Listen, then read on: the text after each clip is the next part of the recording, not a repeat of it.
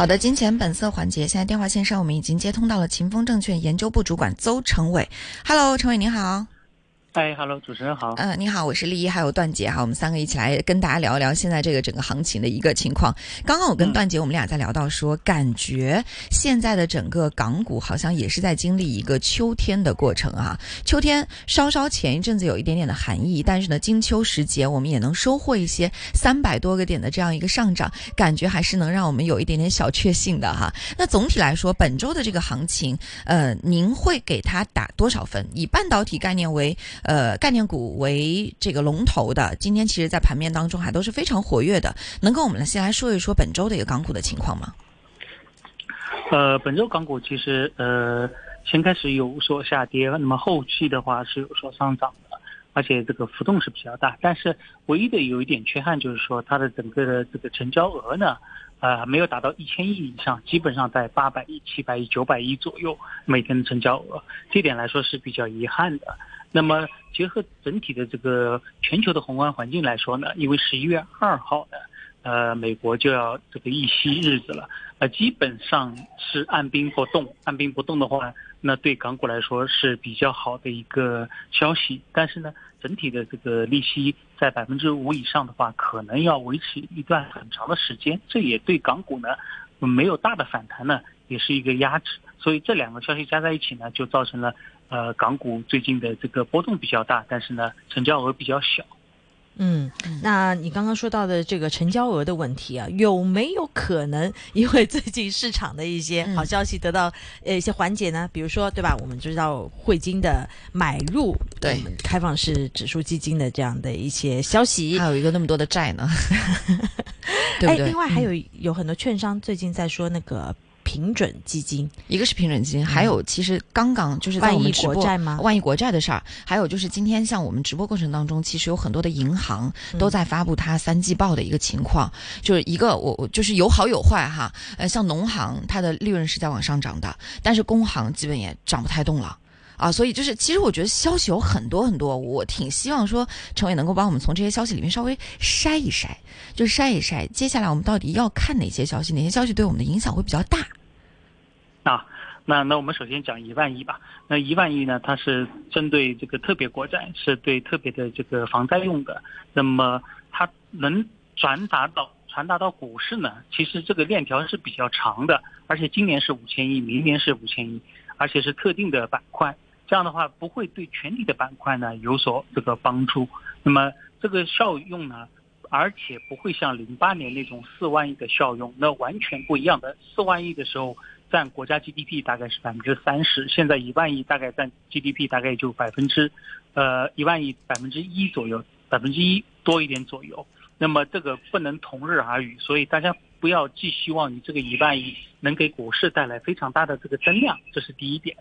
那么第二点呢，呃整体的这个呃美国的 GDP 数据也出来了。那么主要如果看港股的话呢？主要是看这个美国的这个利率，还有一些宏观环境，呃，全球的宏观环境。那么如果是 A 股的话呢，你刚刚说到平准基金，那么这个是大家都希望出现的一个平准基金，包括港股可能也会有这个平准基金。那么这个里面会存在一点问题，如果如果我们看，呃，也不是如果，就是美国的这个 GDP 三季度是比较好的，那么。A 呃，中国的这个 GDP 三季度也是比较好的情况下，确实是比较好，四点九的情况下的话，可能不大会出平准基金，这一点大家要特别关注一下，是不是出平准基金？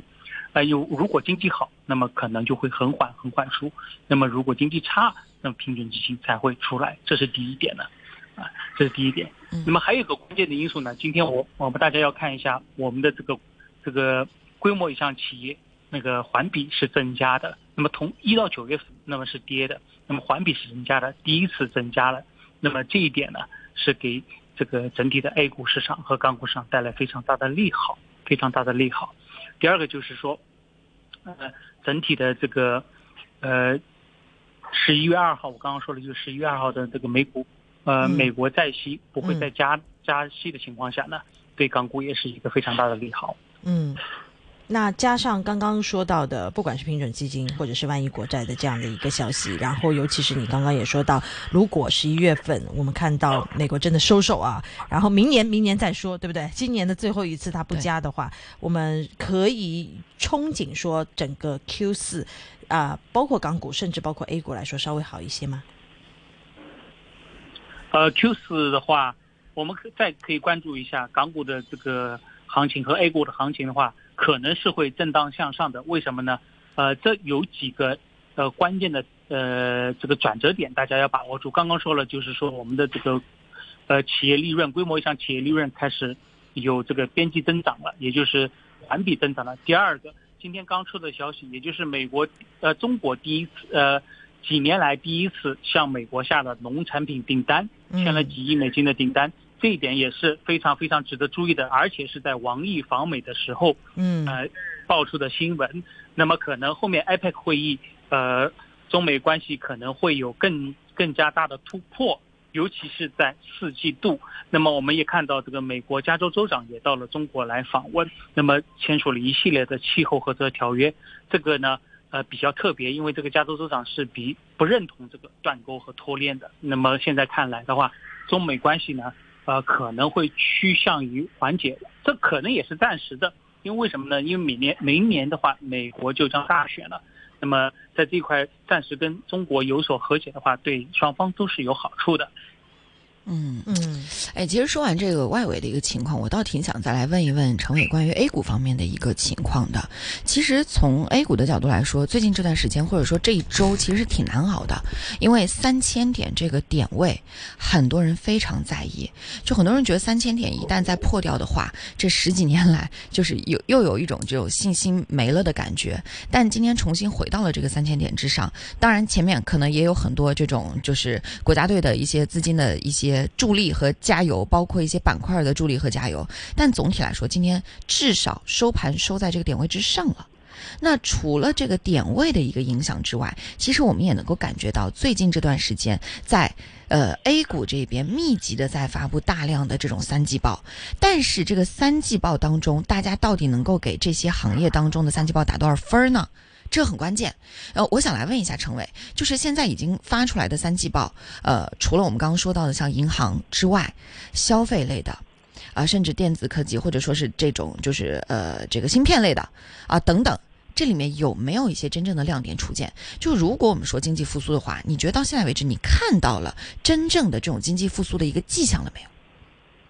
呃，这个其实很难讲。我们说三季报的话，它有两个这个比较模式。第一个呢，就是同比，也就是同比二零二二年第三季度；那么还有一个环比，也就是同呃环比今年的第二季度。那实际上这里面有一个问题，大家要仔细考虑一下。我们应该拿一些呃今年的三季报去跟二零一九年的三季报去比。比如说，我举个例子，呃，最呃比较这个。非常这个著名的一个消费股叫中国中免，那么它它现在这个三季度业绩是非常不错的，跟去年的三季度比它大幅增长的。但是问题是它的这个三季度跟一九年的三季度还是腰斩的，那说明什么问题？这个说明就是虽然是有恢复，但是恢复的力度远远不够。嗯。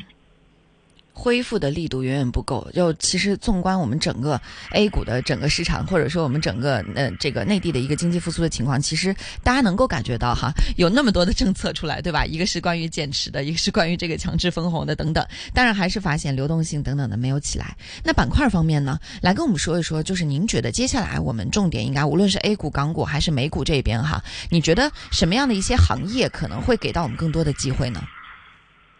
呃。如果说行业的话，现在的行业呢，消费股是开始就是说比较就是进入合理估值的区间，但是有的消费股其实还是比较贵的，比如说一些呃这个金龙鱼啊、乳业啊，其实还是比较贵的。如果按照它的增长增长的这个增长率来讲的话啊，那么但是有一些比如说科技股啊，像电池、这个太阳能，这个完全是因为政策导致的，或者是说供大于求导致的。那么这一些呢，大家要密切关注。如果外围，比如说欧洲对这个，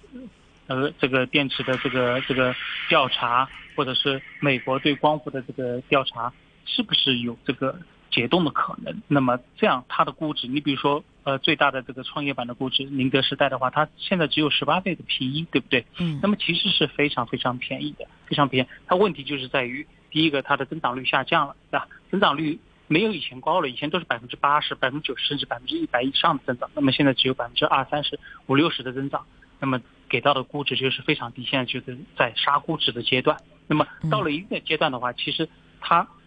估值合理的情况下，它再有增长的话，那么这个时候就是比较低的一个阶段。像一些科技股、硬科技的股啊，大家完全是可以看出，你刚刚说的就是芯片股，其实是完全可以看出的。对。嗯，好。那除了芯片之外，还有一个板块想听听您的意见哈。其实，呃，我们会发现第三季度呢，整个医疗行业还都是不错的。一个是呃，药商利用呃大量采购模式实行，对吧？还有包括医疗反腐这一块儿，以及说很多的这个呃医药当中的一些药品的降价等等，我们会发现整个医药板块呢，无论是三季度也好，还是说从今天的这个行情当中来看也好，啊，都有一个相对不错的涨幅。那刚刚其实你说到的就是消费股，包括像中国中免啊，或者食品加工等等这些之外，那呃，医药其实也是人家都说叫吃喝酒吃药行情嘛，对吧？那在这种行情之下，医药板块在未来会不会给到我们一定的信心呢？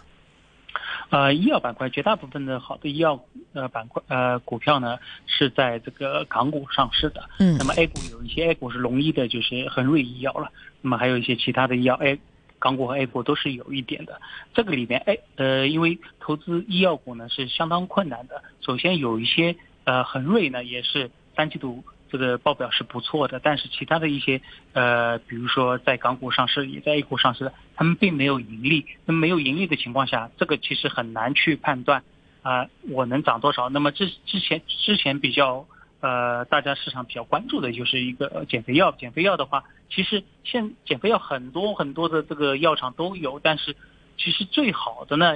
在 A 股有一家叫华东医药，那么在港股有一家叫信达，信达。那么信达其实在这个呃 A 股可能是也有的啊，也有的。那么这一些药呢，比如说华东医药它是有利润的，那么信达其实还是没有利润的。这个时候投资的话，要考量到你是否能忍耐很长期的一个时间点啊，包括港股的医药全部是在最低的位置。如果大家有信心的话，可以买到很便宜的这个医药股。那么关键是什么？你要等它盈利，等它这个过几年所有的药能通过这个这个呃这个测试完毕之后上市之后，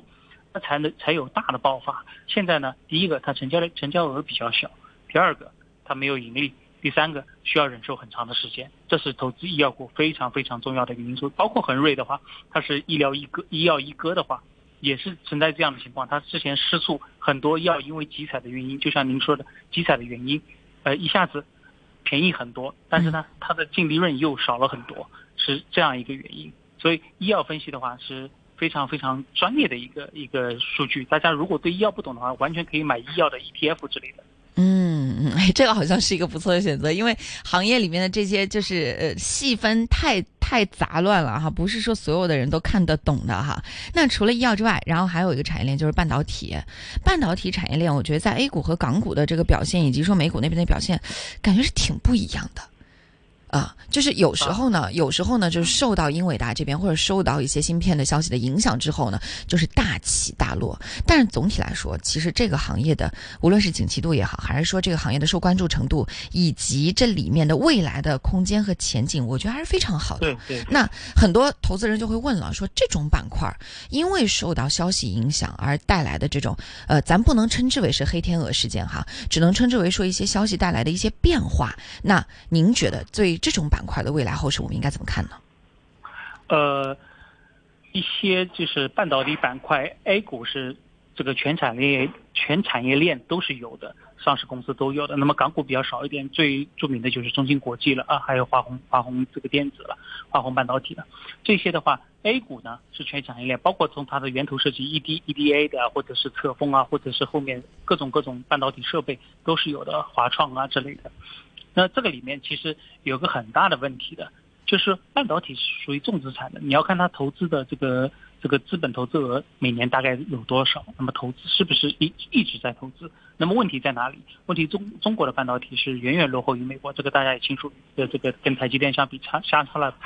好几代的这个这个是呃这个技术啊，那么时间上其实也是相差了很好几年了，好几年了。这个里面就是有一个问题，能不能突破？突破了以后，当然大家看的是比较顺的。如果现在不能突破的话，那其实这个半导体里面就比较起伏的。包括中芯国际的话，两两地都有股票的话，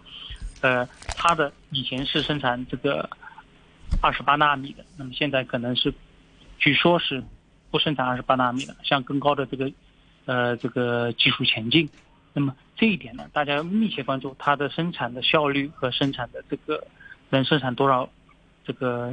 产能是多少。嗯。那么这个里面要看到下游的，它很多是给下游做的，比如说电子电子产业、手机产业各种各样的这个电子产品的产业，用到这个冰箱、空调都会有用到这一些的。这个大家就要去算一下，这个又跟中国的 CPI 有息息相关了。那 CPI 显示出来，中国的各个。呃，除了酒是卖的不错，烟酒卖的不错的，那其他的都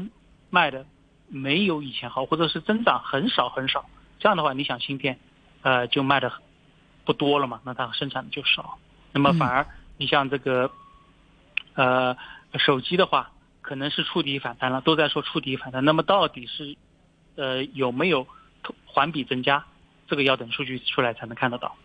嗯，明白。这个是关于半导体这一块儿。好，我们大概还有一分多钟的时间，想听一下陈伟对于嗯下周港股这边的一个期待吧。我觉得其实今天整个收官来说还算是比较漂亮的。那这个收官呃周末会不会有外围的一些消息的影响？那此外就是对于港股这边下周怎么看？